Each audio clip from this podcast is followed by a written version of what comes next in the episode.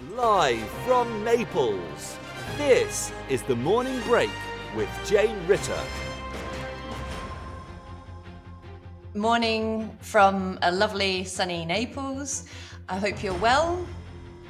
Today is, in fact, World Meteorolo- Meteorological Day 2023.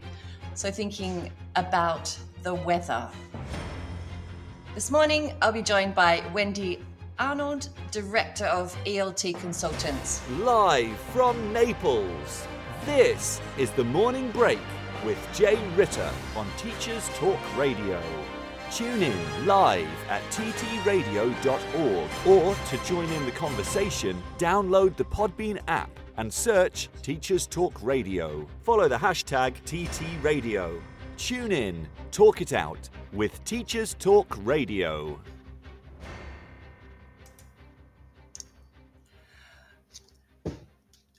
Good morning, everyone. As I said, it is. Oops. Sorry about that. We're not finishing. No, we're not finishing just yet. We're just about to get started. And this morning, I am and com- contemplating the weather. I know I've got it's spring here. I can see that my apricot tree has survived. It has some flowers, so I will have some fruit later on in the summer. I can see that the wisteria is just about to explode. But I'm also wondering is this not all a little bit too early? And is it not just a little bit too warm? Anyway, their thoughts. I know uh, the, the motto for World Meteorological Day is early warning and early action. And I think if you listen to Harry Waters in the afternoon, he's an absolute pioneer for this. But I do think it's time we take action. That is, of course, if we still have a world.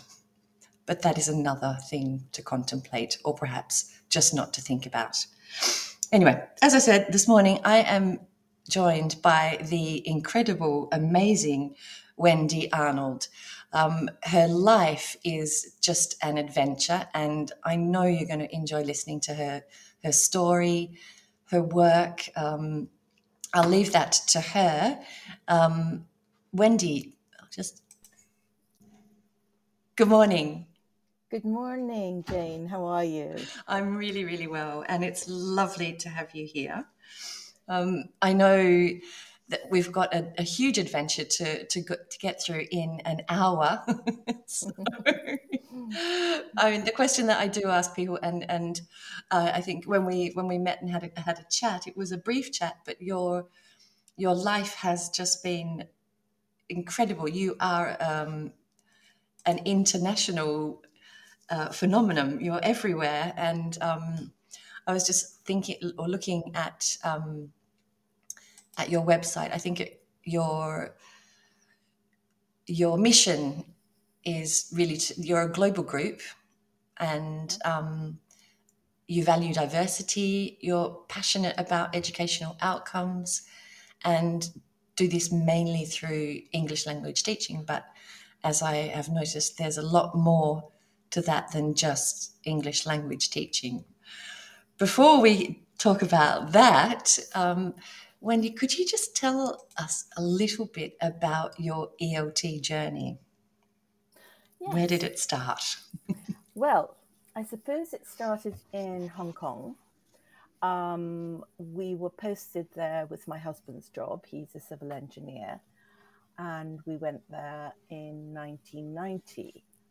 And um, I, I was very fortunate, as lots of people were in, in those days, and I probably still are, that you can get help for, you know, at home. So um, that left me with my children at school and with me with nothing to do. because while we lived in lovely, I was a yes, I was a full time you know, mother, um, but with help at home, that meant that I had time on my hands, and I'm not the bridge golf playing brigade or coffee mornings. no. And so I, I wanted to do something meaningful. Um, and so I um, started to teach uh, in an after school activity in our local state school, which is just down the road, um, which I really enjoyed doing. There were classes of about 45 children, and I used. Um, I used films like Wallace and Gromit, uh, just little clips. I remember. Yeah, I really enjoy things like that. So, um, so I thought, okay, I can cope with this, but actually, yeah, I, I kind of want these children to be communicating as well. Uh, I need to mm. understand how to do that. Um, earlier that year, just after we arrived, I had actually decided to um, start a, a, brownie group at my daughter's um, school because there wasn't one and I wanted them to have that experience. So I did the Girl mm. Guide training, which is task based. Um, and I thought, uh, I had 35 girls, and anybody who has ever done Girl Guides or Boy Scouts will know you have to work through activities in order to end up with a badge. And it's very um, satisfying it's to get quite structured. Yeah. Yeah. Oh, it's very structured. Yes. Mm. It's activity, mm. topic based. It's very structured. And I thought, that's the kind of thing I really want to do. Um, and so uh, the, the headmaster, luckily at the school, agreed with me. And he said, Well, then why don't you come and be with us a little bit more often during the day? And I thought, oh, okay, that, that that's interesting. So I did. And so I was teaching, um, there were four parallel classes, primary one to primary six and basically he gave me free rein to do whatever I wanted. Um, so I would plan six classes for six grades and then just repeat it four times. And I had one period a week with every single class in the school. Um, and I really enjoyed that. Uh, and again, it sounds it sounds exhausting, but yeah. Well, you know, I was young in those days, Jane, and I was very enthusiastic. Um, and so I thought, oh well, this is this this is more like it. But I, I think I need some skills um, because meanwhile, my mother, who is a trained primary teacher, was saying, well, that's all very well, but how do you know that they're learning anything? And, and I thought, well, that's perfectly true. I think I need some skills. And at the time, the only course I could do was the British Council, through the British Council, was the CELTA. So I did that mm. um, in Hong Kong, uh, which was absolutely useless for teaching young learners.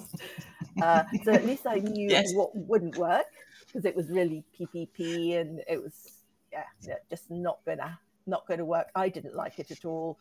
Uh, I passed it, but you know, uh, it was just not my thing. And um, a couple of years later, they brought out the Cell Till, which I loved.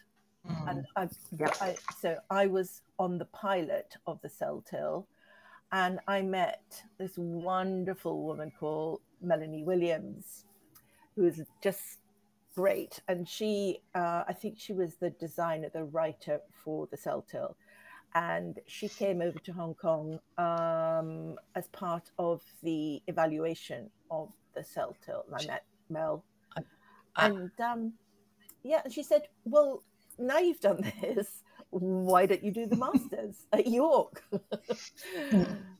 which, uh, yes, but I said, yeah, I uh, I haven't got a, a, first degree, which is the other thing that I I went from mm. A levels.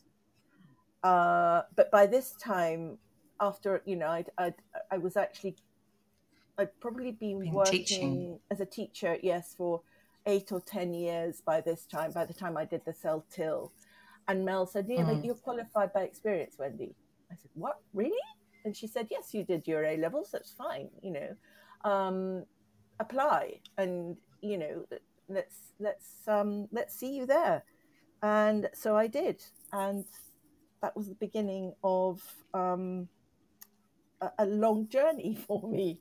It's the sort of you know 30 years in ELT um, and gaining more skills and becoming more and more excited about the whole process and meeting fabulous other ELT people like uh, Gail Ellis, and um, you know who really inspired me because I love stories as well. And meeting mm. Gail, she came to Hong Kong as well, and um, one of her books that she wrote with Jean Brewster was our, one of our core books.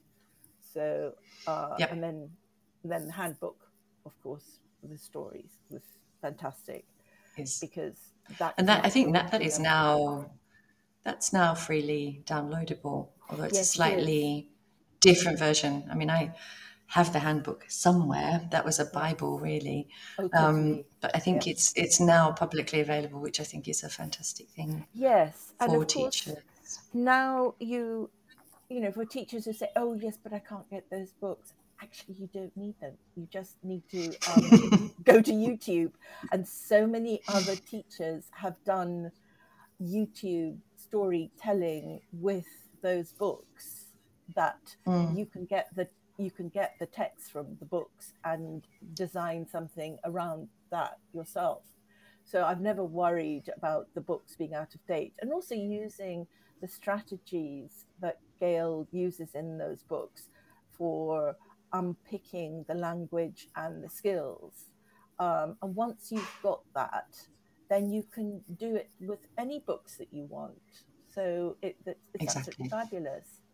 Um, and I also think now that now that stories are evolving and they're you know cult, choosing a more culturally appropriate book for your learners um, makes more sense. Really, the, yes, there are so, stories yes. from all over the world. Yeah. Yes, and of course, we're getting completely off track. Let's stick. Yes, I do. yes, yes. We, could, we could do a whole a whole radio show on this. On on stories. Well, invite, I mean, you know, the work. Um, invite Gail. Well, Gail and David Valente is fantastic as mm. well, and Sandie Mourão's work. Um, mm. You know, and Nayr Ibrahim. All of that is just fabulous, um, and you know, influenced by uh, people that started this sort of using stories um, a long, long time ago. It's not something new, but the way it's being new. done now is new. Yeah. yeah. Definitely.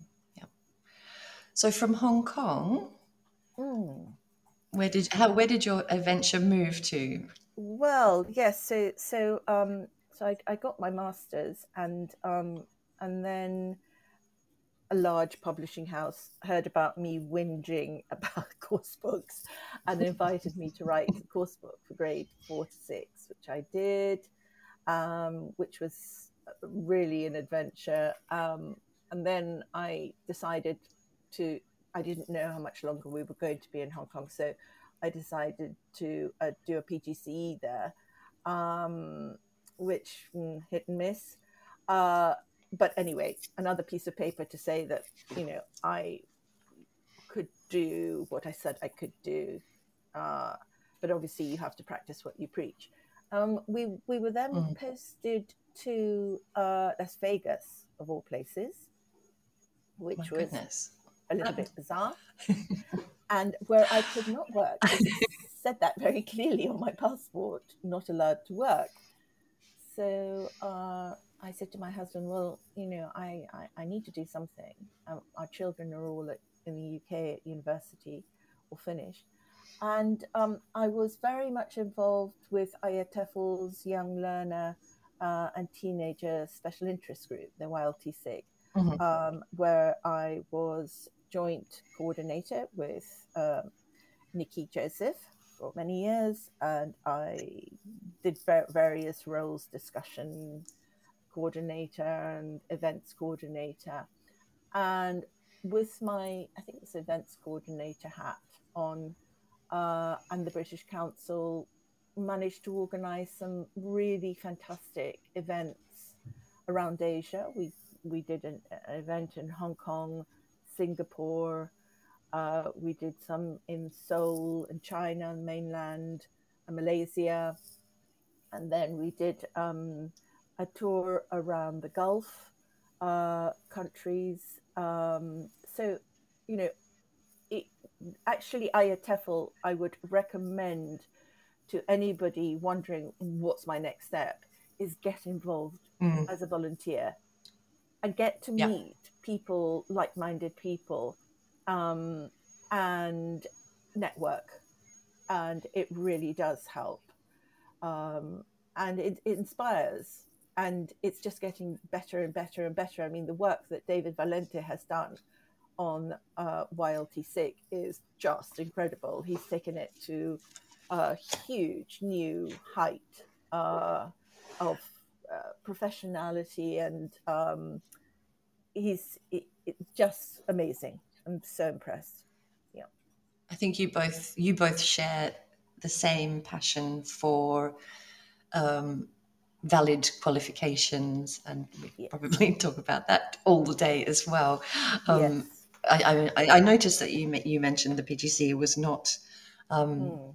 not what you thought it would be, and I think I've I've noticed our Teacher Talk Radio colleagues have a lot of a lot to say about training in general um, at PGC level, and Yeah. perhaps there is room for some improvement there.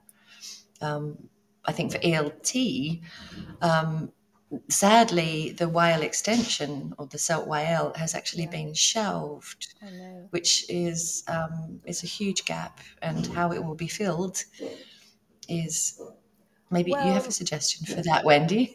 Well, no, I mean that they, they've they've um, they've changed it to PLT and SLT, but um, and and I understand why that was done because actually the majority of the teachers that need the support are Hmm. Common European Framework of Reference (CEFR) around A2, and a CELTYL you really need to be much higher. You need to be na- native like C1. So you Mm. know, it, it basically the CELTYL, which I did. You know, it's for privileged, and as is the CELTA, is for privileged people that can afford to pay for it. Uh, it's very expensive to do.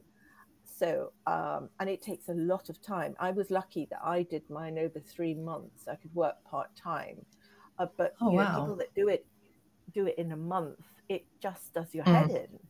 Uh, I I couldn't have done it in a month. It it it wouldn't have stuck. Nothing would have stuck inside my head because it's just too crammed. You know, you need to have, which is why when I design courses now, I like to um, I, you know, I, I, I suggest very strongly that, that, that they're delivered extensively, not intensively. So you, you have input and then you have time to go and experiment and do something in your classroom and then reflect upon that before you have more input. This trying to Mm. cram everything into a month is, yeah, a bit. I, really. I don't know.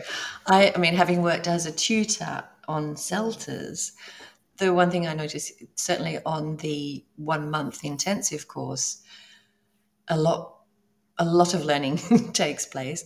When when I've done part time courses, Mhm. I'm a bit astounded at you know I'm you know, they're still you know putting their lesson plan together the night before they're teaching, and I kind of think, well, you've had a week to do that. Um, it is it is it is strangely surprising um, when you have time, whether you use it or not. Um, is a whole whole different. co- It, it, I mean, it, it could actually be grounds for research when when CELTAs Yeah. uh, are up and running properly. Well, what- No, it, it's curious. Hmm. Well, I'm working. there are other factors, though. so- There, yeah. Yes, so, so I, I think it's probably the personality of the participant as well. But, um, exactly. yeah, age, what they've got going on in their lives. There's lots of factors. Yes, exactly. So, I mean, I did mine when my children were a bit older and they, they're not so needy on me. I don't think I could have Mhm. done it when they were younger and they needed me more. Um, Mm. So, I, I would not recommend doing any kind of studying. In fact, my children now, my eldest daughter was 16 when I did my master's, and she said, You were more interested in your master's than you were in my GCSEs. and it's like, "Mm, yeah, maybe I didn't maybe I didn't quite get the timing right for that. Um, because she, she's probably right because I was so you know stressed to to get that out of the way. Um, but yes, no, I mean, one of the projects that um, uh, we're working on at the moment is designing uh, a MOOC uh, and using a flipped approach for teachers mm. in. Indonesia. Um, and this is part of a uh, Indonesian and British partnership grants project. Right.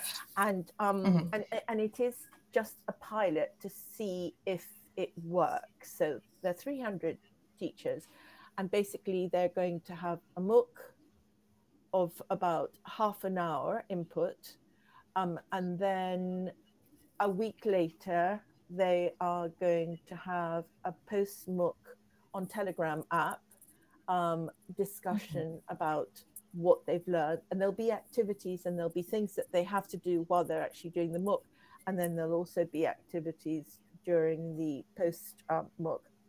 And during that post MOOC, they're going to have to think about an experiment they want to try using technology either in their classroom, face to face, or remotely, depending on the devices that their students have. So, this is for secondary school um, students. Um, now, this is an issue about uh, equality in in that um, I, not all the children have got devices.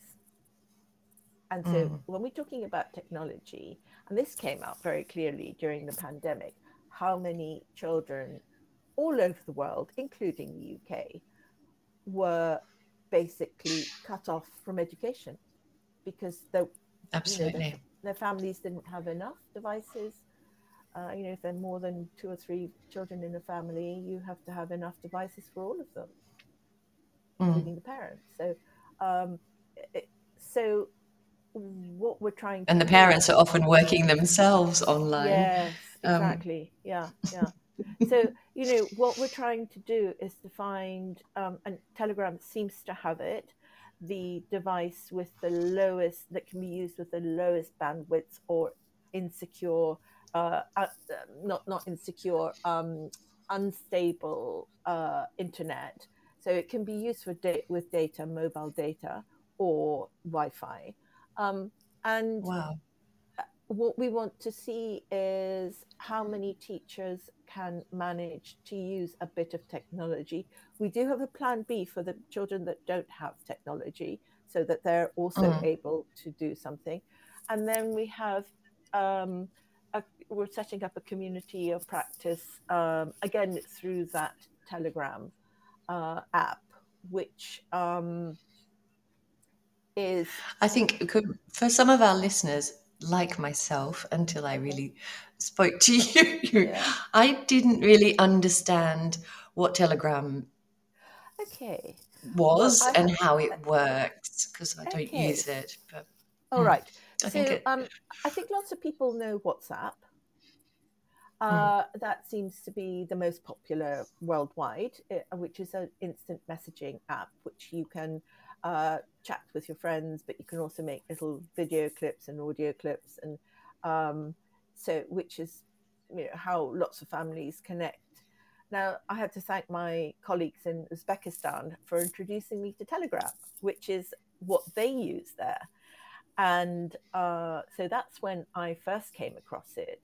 And I also uh, saw it, one of the advantages which I have not cracked yet, but I am going to, is that you can use bots, which teach bots.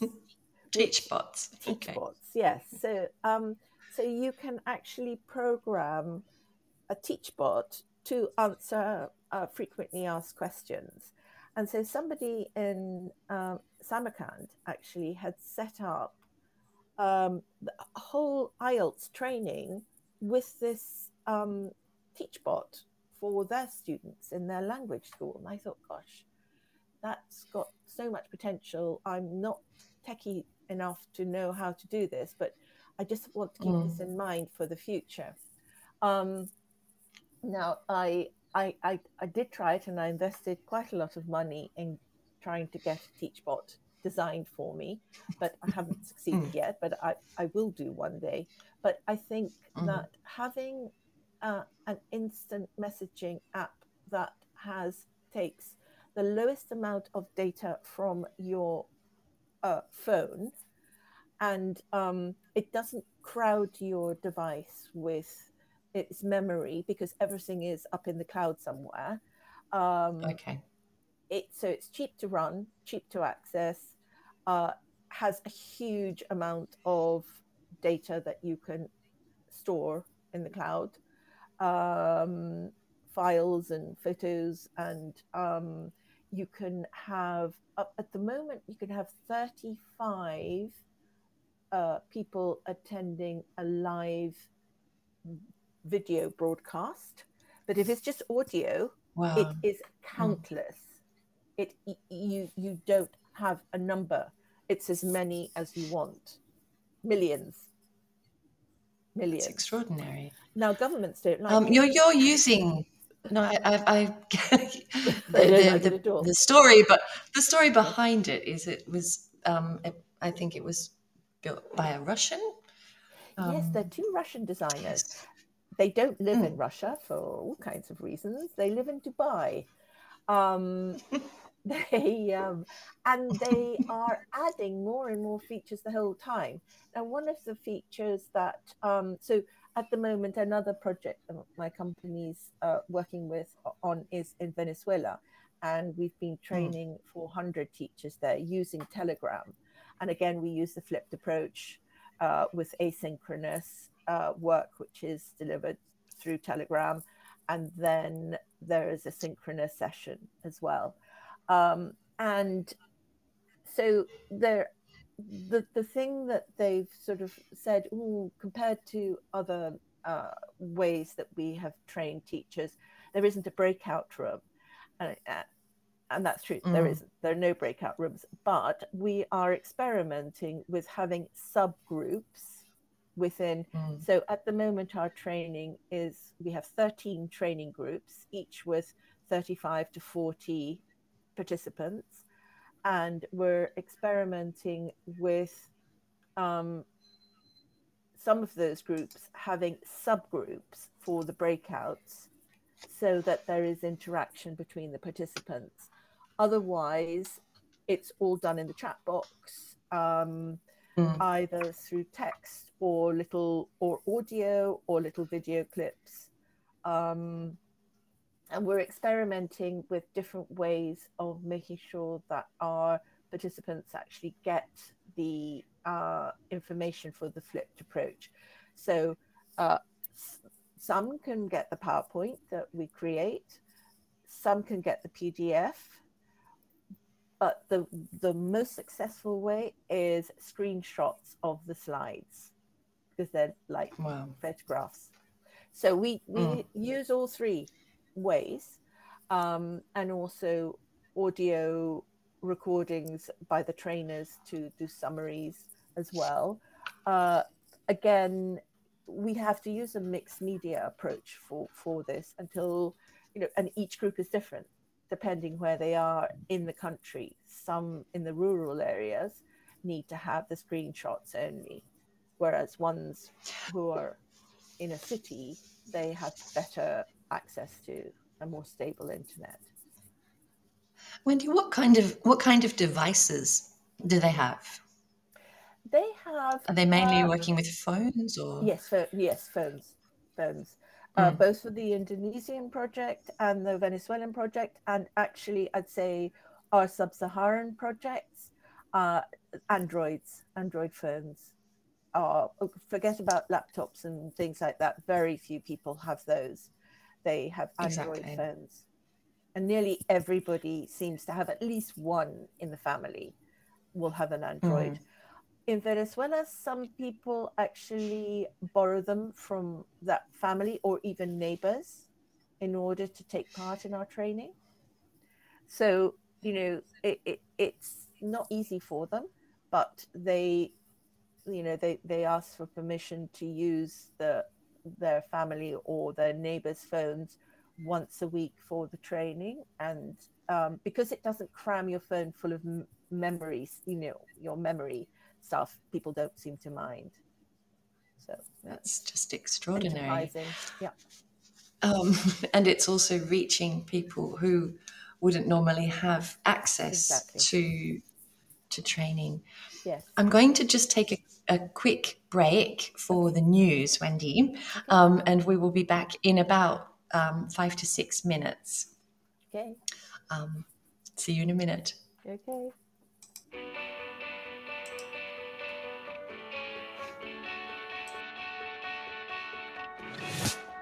This episode of Teachers Talk Radio has been made possible with support from Witherslack Group, the UK's leading provider of SEN education and care. They're here to support you too through an ever growing offer of free resources, including webinars, podcasts, articles, and events aimed at supporting teaching professionals like you. Visit their website at www.witherslackgroup.co.uk to find out more. Are you looking to take your phonics practice forward? Then Little Wandle Letters and Sounds Revised is the programme for you. Created by two schools with an excellent track record in phonics, Little Wandle Letters and Sounds Revised will help all children become readers and ensure no child is left behind. The programme offers complete support for your phonics teaching, alongside classroom resources and fully decodable readers from Collins Big Cat. To find out more, follow at Letters Sounds on Twitter, Facebook, and Instagram, or join a free briefing by visiting littlewandlelettersandsounds.org.uk. Introducing Bulb. With evidence based learning at the forefront of education, let Bulb digital portfolios help reshape your educational practice.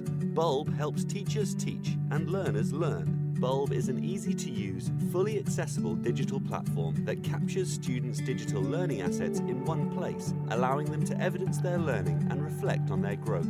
Our dedicated team of education specialists are on hand to ensure that Bulb fits seamlessly into all of your teaching practices.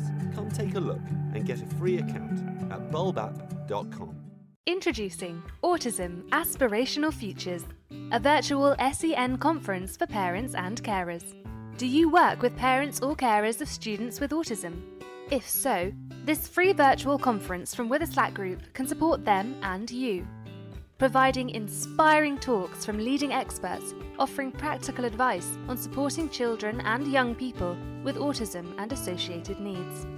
This very special event will take place during Autism Acceptance Week and is sure to be an enjoyable occasion for everyone wanting to develop their knowledge, understanding, and celebrate their children's amazing superpowers.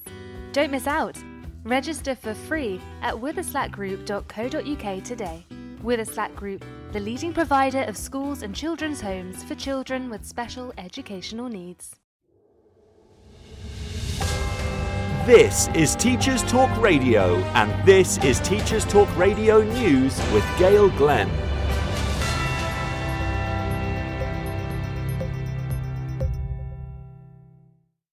Research which was carried out by the National Day Nurseries Association has found that 95% of nurseries in England don't have enough to cover basic costs following the impact of the COVID 19 pandemic.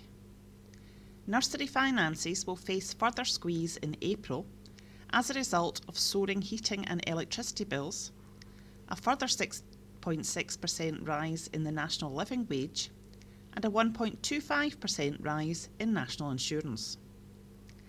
Emma White, owner of two private nurseries in Suffolk, said, Most of our staff are on minimum wage or above, and these payment increases are so well deserved.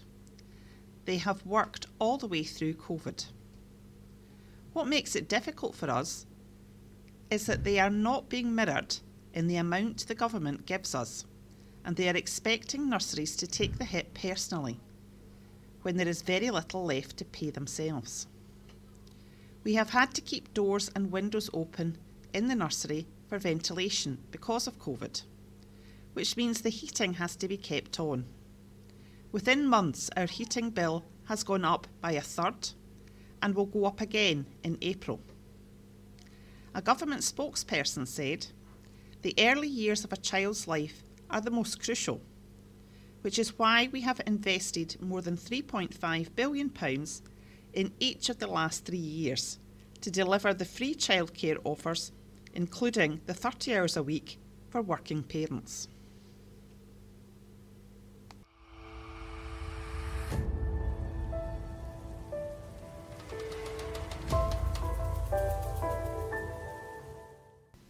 John Beattie, former Scotland rugby star, has slated Scottish teaching unions for being responsible for Scotland not being better at rugby than other parts of the UK. He said, We're a small rugby playing country. Teacher strikes in the 70s and 80s, I think, killed off much sport in schools in Scotland. His comments followed six Scotland team players being disciplined for a post match trip to an Edinburgh pub after their Six Nations victory over Italy in Rome on March the 12th. John Beattie's comments have prompted a healthy debate about the direction Scottish rugby should take and come despite the last teacher strikes in Scotland being in 1985 to 86 in protest at pay and cuts by the Tory government under Margaret Thatcher. This has been your latest Teachers Talk Radio News with Gail Glenn.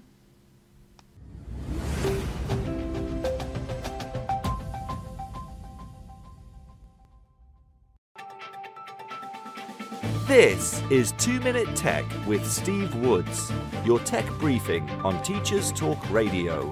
Hello, this week I'm going to look at technology and supporting us getting lunch. Why? Because I asked every teacher I met last week if they had lunch regularly, and most of them said no. The reason being they're too busy most days. Now, right off the bat, I'm not going to discuss any types of diet, this is just about getting lunch. Simple ways to get calories in to power the body. As always, I've tested these things out for you and added my humble opinion. First, and with zero extra cost, using the technology of the freezer. You can freeze a sandwich. I quite like this idea as it stopped me eating a sandwich in the car on the way to a school. If I know a sandwich is there, it calls to me. Calls to me. Calls. It being frozen meant I had to wait.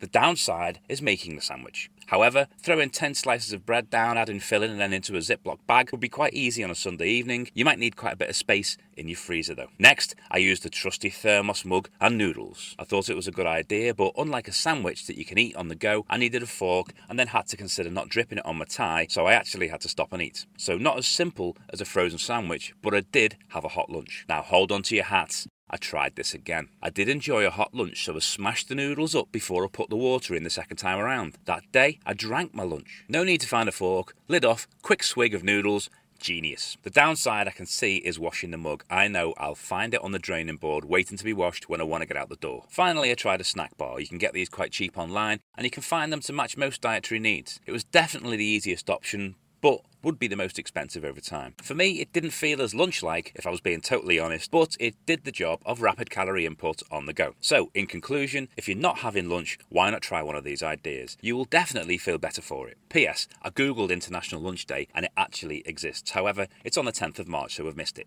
Gutted. As always, don't forget to check out the TT Radio 2022 Twitter feed. Tell us what you have for your lunch. 2 Minute Tech with Steve Woods, your tech briefing on Teachers Talk Radio. And we're back. Um, Wendy, um, I, I think I'm looking at our guest. I think it's Harry Waters. It's Harry Waters. Ah, Is be the change. Yeah. Um, I might try invite JM in is in Sri Lanka. Oh, wonderful. I've invited JM because I'm not really sure it is Harry.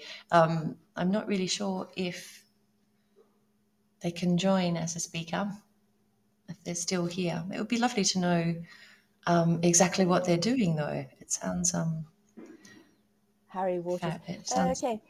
Uh, okay. He can't join now, but he may later. Okay, that would be really interesting. Yes, Harry Waters is um, is be the change. He's uh, uh, very much for the environment. Oh, okay. And- okay. he's my he's my Wednesday Wombat colleague because for the for Teachers Talk Radio on a Wednesday we're known as the Wednesday Wombats, Okay. and his program is the drive home in the afternoon. Okay. And I think Cool. This afternoon, if I'm not correct, Harry, you've got Anna Hasper joining you, which I'm very much looking forward to listening to. Yes. Um, talking of, of that, uh, with ELT consultants, you have about 60 Yes. people who so- work with you around the world. Can you tell us a little bit more about that, Wendy? Because it's extraordinary. Yes. Okay. Well, that sort of started by accident. Um, not long after we, um, so many years ago, when uh, and I've already said that uh, we, I was working with Aya Tefel and um, YLT SIG and the British Council, mm. and we did uh, a tour around the Gulf. Um, I met up with Caroline Bradshaw, um, who was in the first cohort of the Masters in Teaching English to Young Learners at York. I was in the third um, cohort of that. And um, together with her and Noreen Kaplan Spence, who worked at Pilgrims in Canterbury, uh, there were three of us ladies, and Martin Goosey, who worked for the British Council, I think in Spain at the time. Mm, and Spain, so yep we yes so we worked um, we did this tour and afterwards we decided it would be really nice if we had a website together the three of us ladies um, just showcasing the work that we did. And because of that website i started to get inquiries uh, about doing other projects but which needed many many more people. I couldn't do it on my own so I started to invite um, colleagues that I'd met over the years, which is why I say networking is really important. And we did a big project in Saudi Arabia and another project in um, UAE. And so at that point, I said to Caroline, well, it kind of makes sense if we add their experiences um, onto our website as well. And that was the beginning you know, we started with three of us and then went to, to went up to 20 something, then 30 something. Um, and we're, now we're 60. So, um, and they are all colleagues that I've met or I have been recommended over the years that have worked with us on different projects. Um, is Anna Hasper from Dubai because Anna is one of yes, our, she is. Yes. Okay, so yep. Anna is one of our long-term um, associates, um, mm. and she's worked on projects with us. Um, and I met Anna on a project in Palestine actually, um, when we were training together in Palestine, and then she then she came and she has worked in the UAE and she's worked in Tunisia with us as well. Um, so okay. you know we're, we're just very lucky, very very privileged to be able to meet so many fantastic people who all have the same passion, which is teachers are the best, the most important resource in the classroom. Forget about mm. fancy course books, which of course are important, but if you don't know how to use them, mm, they're they, they're of no value whatsoever it's the teacher who makes it all happen. So, yeah. uh, developing teachers is my passion, and all of our associates have the same passion. And your your ELT Consultants has an incredible reach. I mean, uh, just looking at, are there any countries where you're not, where you haven't done? Um, you haven't worked. Usually, usually, the developed countries, we don't. You're not going to find us there. You're going to find us mm. in developing countries uh, reaching out to teachers who would not normally get the opportunity to, uh, you know, have uh, CPD at the level that we hope to be giving. Um, and we work mm. a lot with the British Council, but not just with the British Council, because obviously, I mean, their reach is huge as well uh, Windle Trust International, which is based in Africa, in uh, Sudan and Uganda and Kenya. Uh, we work with them, um, and they have a, uh, South Sudan. They have a huge reach within those countries, um, and it's mm. important not just to uh, work with with be the supplier to one organization, obviously, uh, uh, but you know, we're British. We're not all British, actually, but it's a, mm. a British based country, uh, company. And company. So it, it makes sense to work with the British Council. and a lot of us um, have been trained through the British Council, you know, CELTAs and DELTAs, and um, so it makes sense. Yeah, I, I noticed Nick Nik Peachey does quite a lot of work with you, and Yes.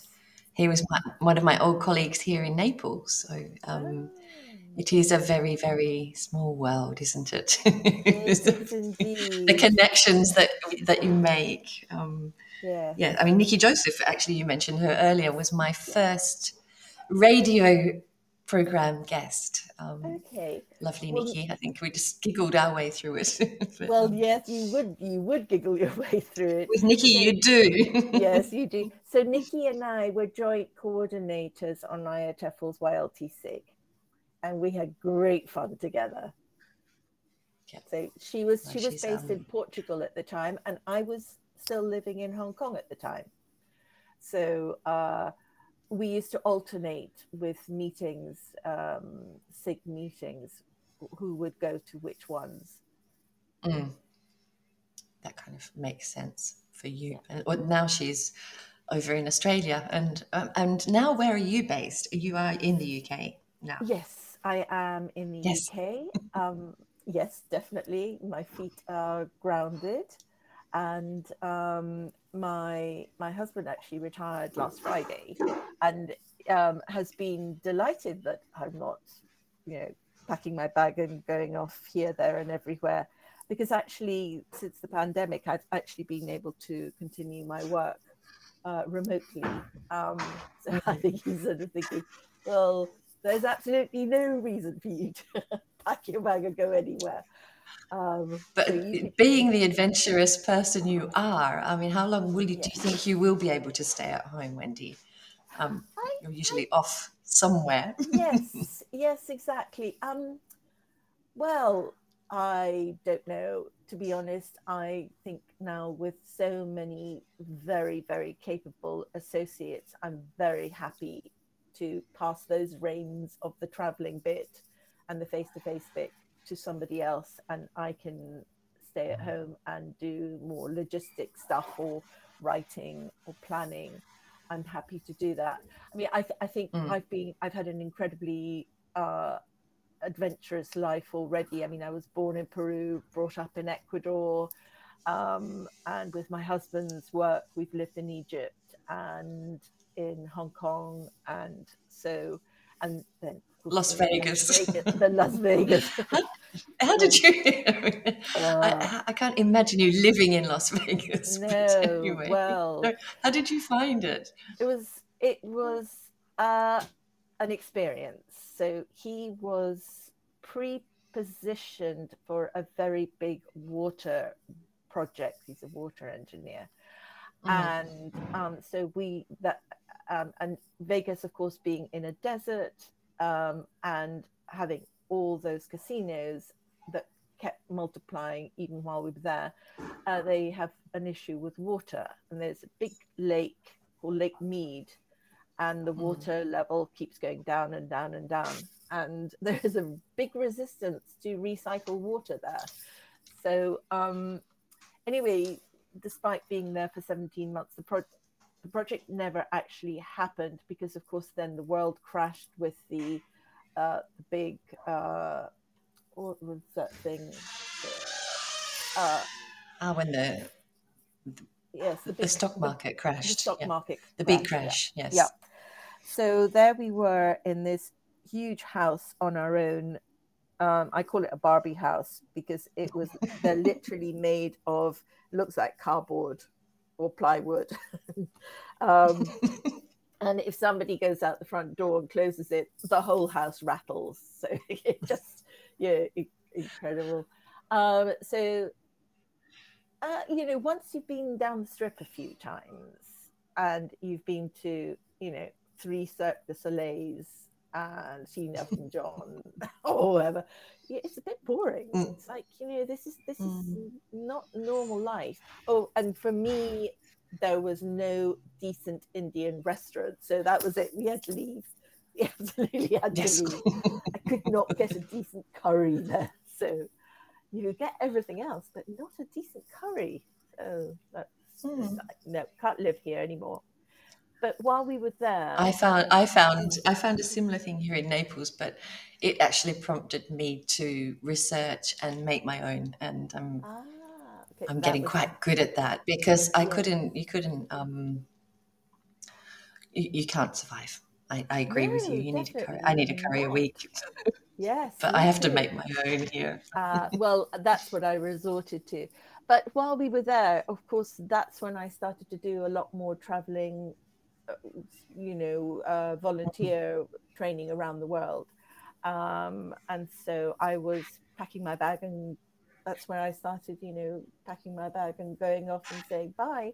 I'm off to, where am I off to? Oh, South Sudan. Oh, no, I'm not. Now I'm going to um, the Emirates. So that was very exciting and i've met fantastic colleagues all over the world teachers i particularly love working with teachers directly um, and i've met lots and lots of teachers around the world who are just as passionate and uh, want to do the best for the children that they work with uh, yeah i've been very lucky Um, extraordinary.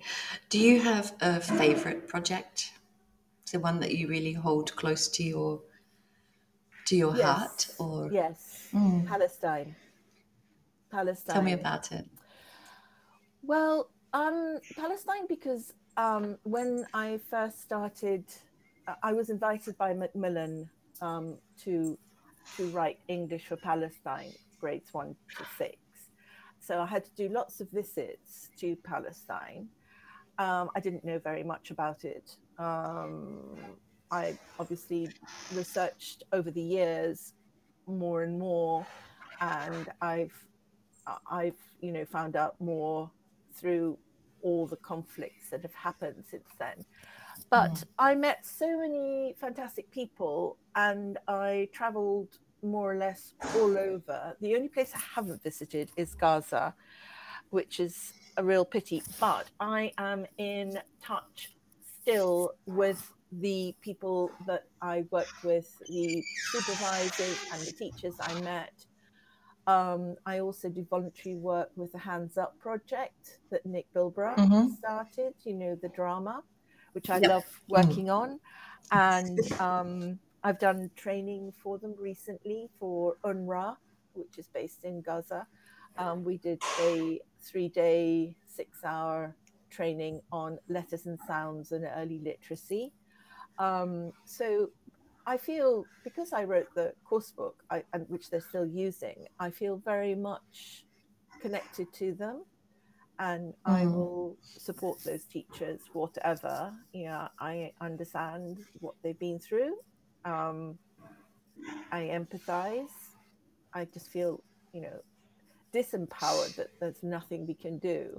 I, I, I, I'm I'm rather sad and disappointed that you know the world can jump up and down because of what's happening in Ukraine, yet a very similar thing has been going on in Palestine for years and not For a very long time. for a very hmm. long time. And you know, nobody's jumping up and down and saying, you know, I'm going to open my door to Palestinian refugees.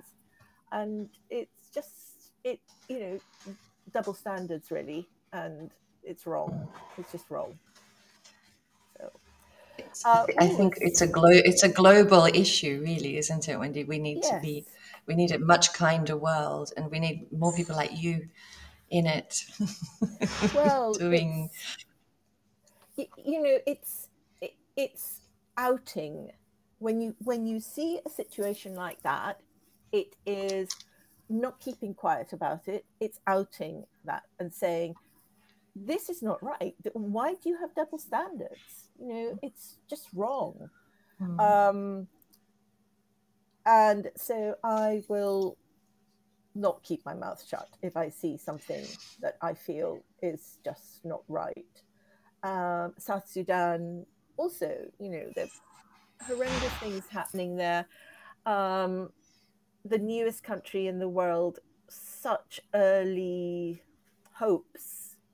Um, but then realizing actually, maybe every single country has to go through those traumas, the power struggles, um, you know, even the UK, if you look back historically, had, you know, between its United Kingdom, but the kings all fought against each other. It was all power struggle, land grabbing.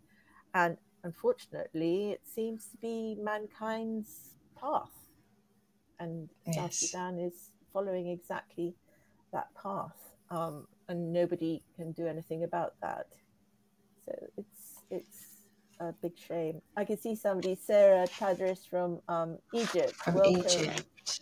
Another place very close to my heart, actually. Two of our daughters were born there uh, when we were posted. Oh, and have lovely memories of uh, Cairo and the Sinai um, and Alexandria. Very, very nice memories there. Um, that, that was a fantastic posting. I've not actually gone back to work in Egypt, which I was going to, and then my mother was ill and I had to cancel it. Um, but that's somewhere that I would love to just peek back in and see, you know, what it's like compared to my memories in the 1980s when we were there. That's a fascinating place. Yeah, it's a really mm. fascinating place. Well, I do hope you get to travel um, soon. I'd like to see to think of you being stuck at home. Although I do think, um, yes, the pandemic the pandemic has really changed things in terms of of who we can reach and who we can talk to, um, and looking at the projects that you work with, the the technology has has changed yes. how we deliver and and how we work so much um, yes. that we it is actually able to reach many more people. Well i mean just recently i've been crisscrossing continents. I mean we had a project in djibouti assessment literacy in djibouti and then and and there were three of us two based in the uk one in north macedonia were the trainers and then another project in Sudan. We have the uh, people involved in that project are based in the UK and in Senegal, um, and then another project in Indonesia. And so, you know, I'm, I'm crisscrossing the continent all the time, uh, virtually. and yeah, I, phys- I physically, would, of course, I would be able to, if, if I wanted to get onto a plane and risk getting COVID and getting really ill. But th- that urge to travel is not there anymore because of the potential of making myself mm-hmm. ill. Um, before, I didn't think twice about, like, for example, Venezuela, you know, high security issues, South Sudan as well. I've been to Pakistan, again, high security issues. I never thought twice about it. I just went mm. and I knew I would be fine. But with COVID, no, I, I'm not willing to risk getting sick and bringing that sickness back to my family. So mm. um, I'm very happy to continue working as I am at the moment. And uh, I Absolutely. feel, yeah, really privileged to be able to uh, work with so many passionate colleagues around the world.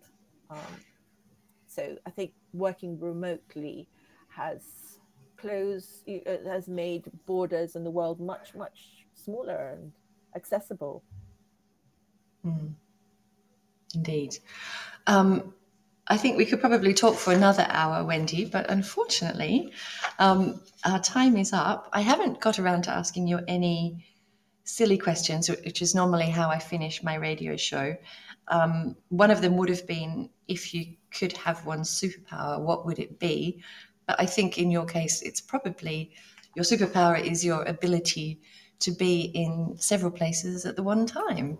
Yes. Um, would you say that's correct? yes, absolutely. My superpower is that that, uh, and I'm very happy to be crisscrossing. You know, like Superman Yep. Uh, or actually more like um, Star Trek and you know beaming beaming myself to all these different places and I'm doing that but remotely and it it's it's fantastic it really is and meeting well, teachers, of course.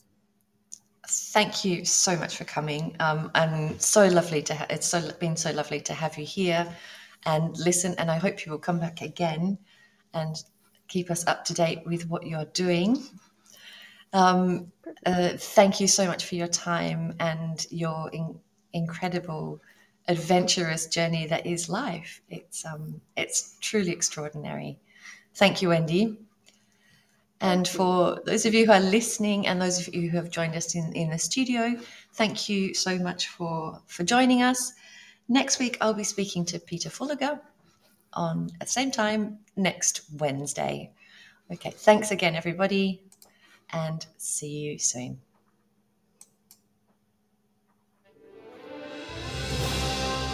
You've been listening to Teachers Talk Radio. Tune in live and listen back at ttradio.org. We look forward to hearing from you next time on Teachers Talk Radio.